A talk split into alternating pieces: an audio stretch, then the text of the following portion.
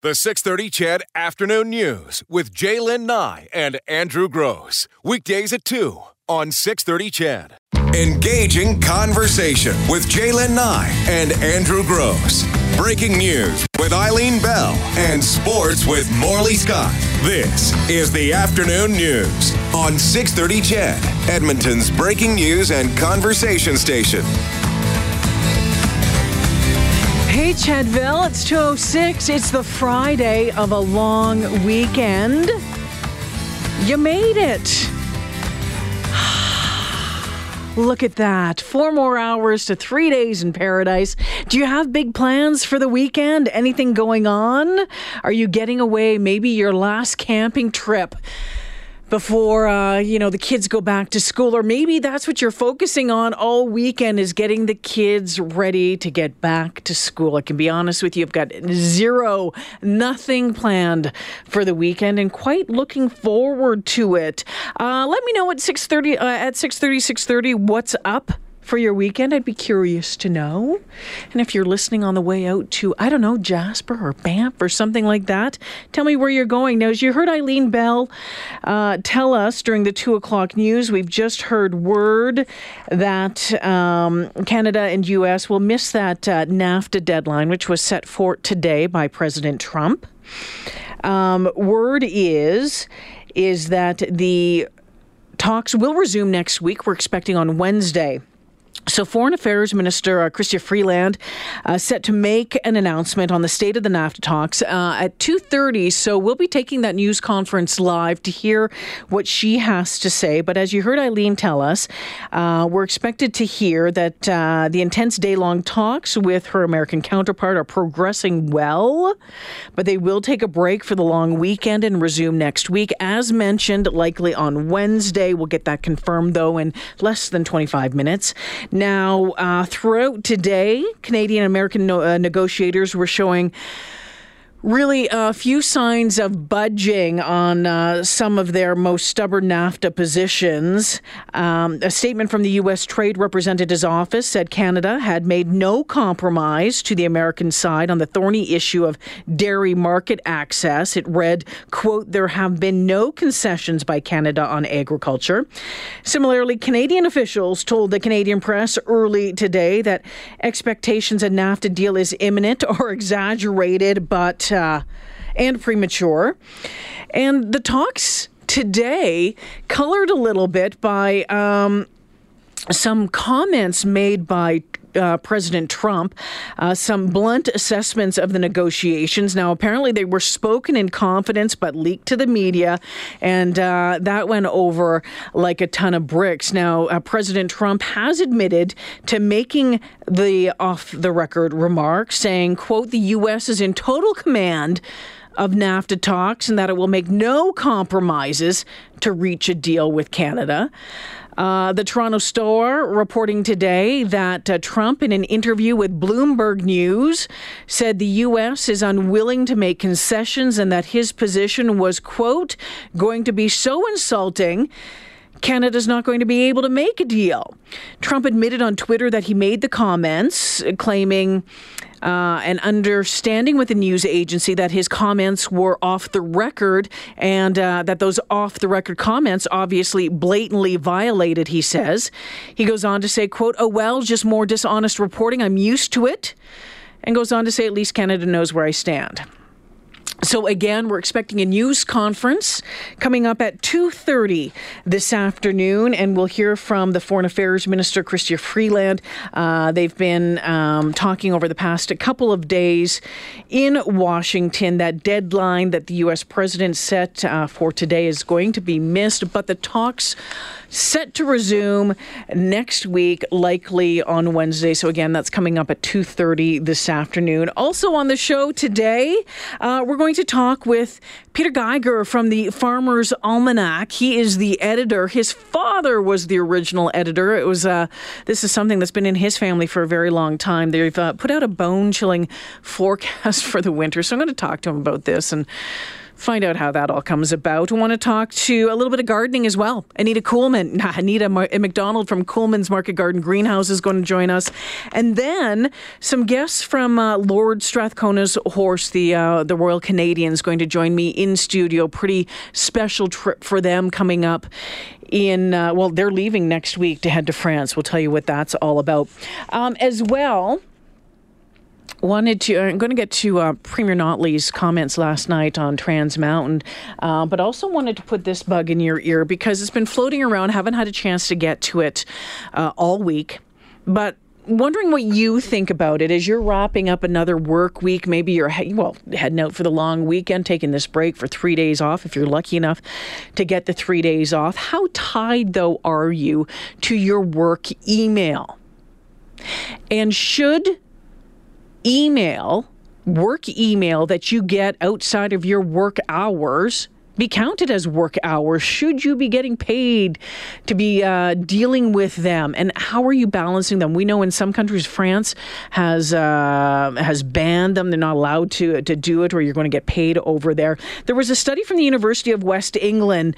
Uh, it was 5,000 passengers on a commuter routes, uh, and as more and more Wi-Fi became available, they've just said, you know, it's kind of taken over my life. I'm dealing with work uh, before my work hours, after my work hours. That uh, 54% of commuters on those trains were sending work emails. And at home, once you get home, using work emails uh, or dealing with work emails as well. So if the journey, whether it's, you know, uh, on the LRT, maybe it's carpooling, uh, maybe it's home at night and sitting in, in, in your La-Z-Boy watching another episode of Ballers on a Sunday night. I've, if if that becomes a part of work, should it also be recognized as part of working hours? Should you be getting paid? How are you dealing with that? Um, and you know, do you look at the how the culture, that workplace culture, uh, changes? I can tell you this, Chedville. Um, my pal Andrew, who by the way is on holidays, will be back on Tuesday. Um, he has all of his work email forwarded to his personal phone I refuse to do that. I refuse to have my work email come to my house. I do, or to my to my uh, to my iPhone. I do check on it maybe maybe once a night later on, but more often than not, I do not. I do not. I do get work emails in the morning from producer Brad, starting probably about 7:30 in the morning, 8 o'clock in the morning. Should I get paid for that? Or is that just part of the job? Is that just a heads up on what your day is going to be like coming up? What do you think? How are you handling that? Just curious. Okay, I want to take a quick break here at 2.13. Uh, when we come back, let's take a look at uh, Premier Notley's response to uh, the Trans Mountain ruling yesterday. Did you listen to it right here on 6:30, Ched? I did on the way home from work last night. Uh, was impressed with what sounded like tough talk pulling out of that uh, climate climate plan at first sounded like a big bombshell. Then we realized a little bit later, not so much. But what she is saying is that for it to go ahead in the future, Alberta needs to be a part of it. And uh, until this gets done, it won't happen. Want to know what you think about it? Want to know um, how you're feeling 24 hours after the fact? Uh, a quick break here. More on the 6:30 CHED afternoon news right after this.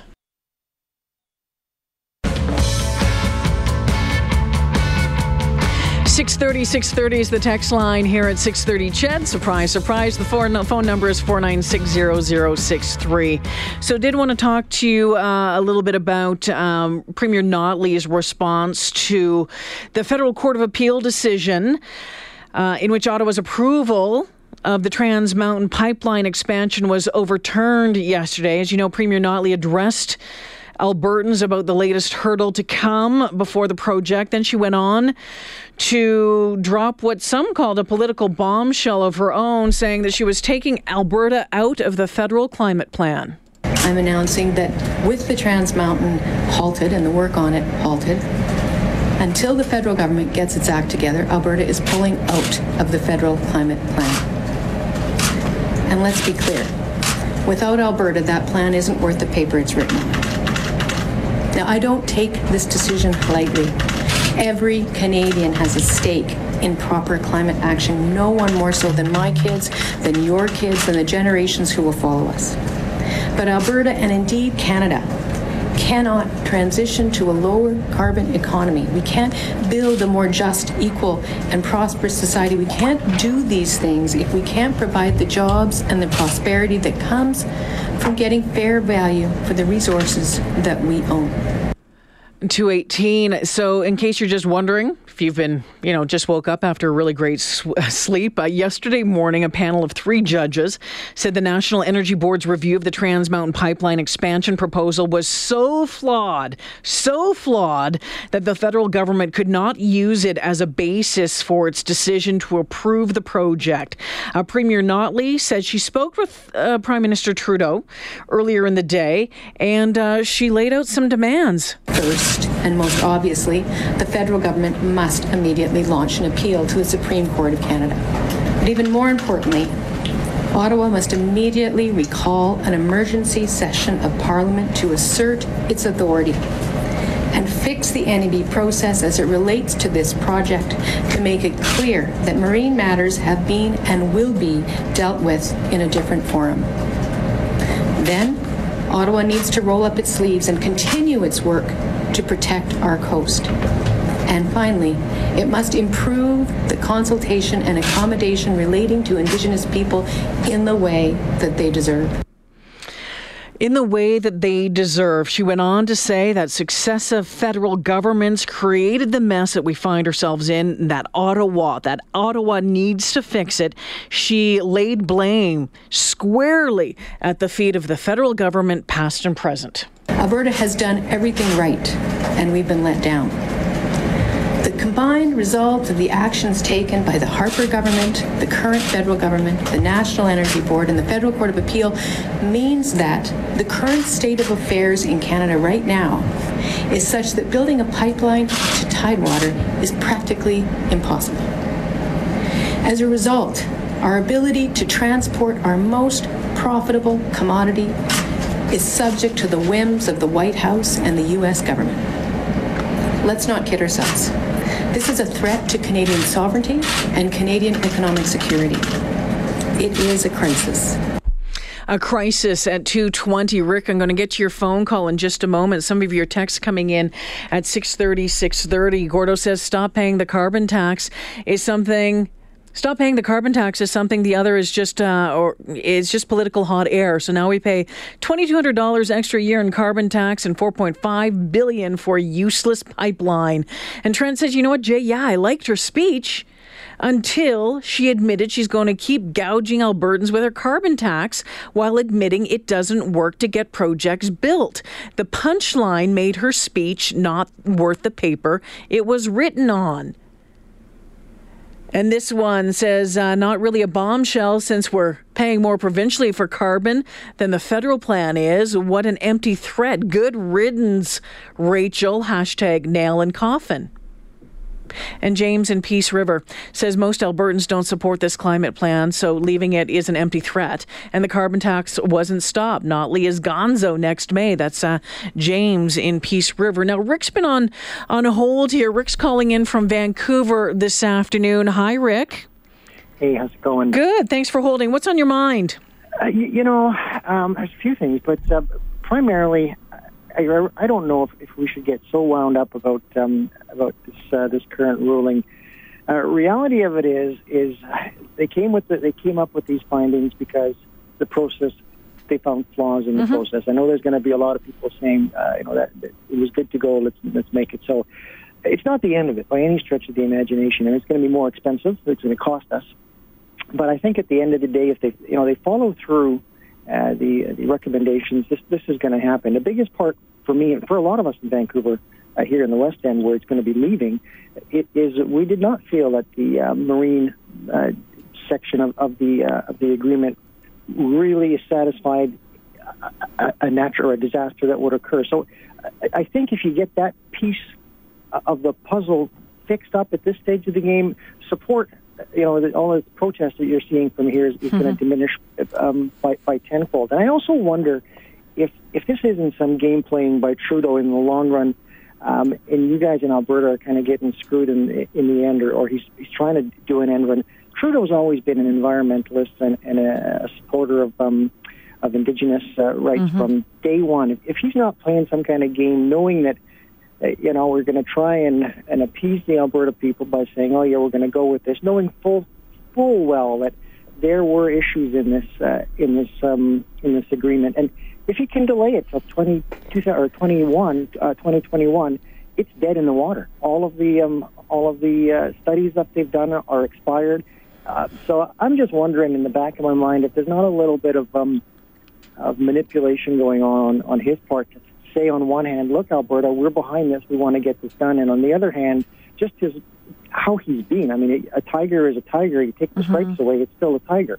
um, there might be something else going on there that we just you know, you guys are getting uh, fleeced over on that end. Yeah, it just seems that um, there would be more leadership and more firmness from the federal government on this. He keeps saying, no, we're committed, we're committed, we're committed. But, um, you know, talk is talk. You have to see the action, right, Rick? And, and, and that's really what, what's missing in this. I mean, um, in, in fairness, this is, um, you know, these findings are, are true and honest, and whether you like it or not, they, they have to be dealt with. But the bigger question comes to play is why in the hell didn't they see that to begin with? They've dealt with it before. Uh, this is not new stuff. Is it just incompetence? And I don't know if it's if people are that incompetent. I think this may be uh, just some maneuvering to try and say, "Look, I was, but then I didn't, and it didn't happen." At the end of the day, Trudeau does not get his votes out of Alberta; he gets them out of BC. Um, mm, so yeah. you know, follow the money, follow the votes. Um, it's just uh, it's just is too odd that uh, that at this stage of the game this is what's happening, and it should have been caught long ago. So, Rick, in Vancouver today, what what is the what is the feel? Are people talking about this? Uh, oh yeah, yeah. I mean, yeah. Of course, uh, it, it's very much it's very mixed. I mean, there are a lot of people that are um, you know in the industry or, or that stood to make money out of it are, are very upset, uh, and then there are the other side. I mean, um, we are uh, a little more sensitive to our environment here than than other parts of the country, uh, you know, those people are, are very happy. It's a very mixed um, sense, and and I'm kind of indifferent. I mean, I, I was opposed to it only because of the marine aspect. I'm glad it's being looked at now. Um, you know, that gets handled. Um, there's no opposition from me because the product has to get moved. Rick, I really appreciate you uh, taking the time to call us this afternoon. Thank you for your thoughts. It is uh, 226. Uh, this text from Bob. Hey, Jalen, I'm so disgusted with this country. I don't know what to say anymore. This is not a new pipeline. We're talking about twinning an existing pipeline that has been in the ground for almost 60 years. The country is being held hostage by radical environmentalists and many indigenous groups who are not even located along the route. Say what you will about Trump, who I personally detest, says Bob, but this would not happen in the U.S. Premier Notley will get my vote. Uh, if she begins only uh, shipping, uh, will get my vote if she begins shipping only dilbit through the pipeline. That will get some attention. Rick, another Rick on the phone this afternoon. Hi, Rick. Hi. You know, it's hard to even understand that the government of Canada can't do business in Canada. I know, isn't it something else? You know, uh, I, I'm in Edmonton. I'm a business owner. My family's done business since the early 1900s You've heard this story before. Mm-hmm. It's an absolute joke. And it's such a tangled web that they've made, that they weave, that they can't get through. Mm-hmm. I mean, you know, your special interest groups are the ones that get all the attention. And, you know, good on on the owners of the pipeline to sell it. Their shareholders 99% in favor of selling it just as this was to happen. Can you believe that Canada can't do business in their own country. the government of Canada. That's right. That Canada can't do business in Canada. It's it's it's mind-boggling, Rick. And I think that's one of the things that is really ticking so many people off right now. Well, well, you know, and I come from a, a conservative background where we've seen some really, really good days here. Mm-hmm. Um, and, you know, we can't do business in Edmonton because yeah. we've got too many hurdles to get through. We can't do business in the province of Alberta because of the Alberta government. We can't get through. And now you look at it's an absolute joke. And what a shame to be a Canadian to see how and you know uh, Trudeau. What was what was that? Uh, what is his dad? What did it, his dad do the um, The NEP? energy program. Yeah. yeah, you know, and and making that an Alberta's contribution to the country of Canada, and and here we get dissed the way we are now. I mean, that Trudeau is an absolute shame to our country, an absolute shame to our country. And anyways, I've said enough, and and good in your program. Appreciate it. Thanks, Rick. Thanks for giving us a shout this afternoon. Appreciate it. All right. We'll uh, cycle back around to this a little bit later on, have some comments from political um, analyst uh, John Brennan want to get I want to get to later on. Uh, but right now, we're going to break for the 2:30 news, and then we will be we should be going live to a conference, a news conference. Uh, Chrystia Freeland, uh, Canada's Foreign Affairs Minister, to give an update on NAFTA talks. We've been told that they have now been. Um, stopped for the day. We'll resume next week, but we'll get an update coming up right after this. The 630 CHED Afternoon News with Jaylen Nye and Andrew Gross. Weekdays at 2 on 630 CHED.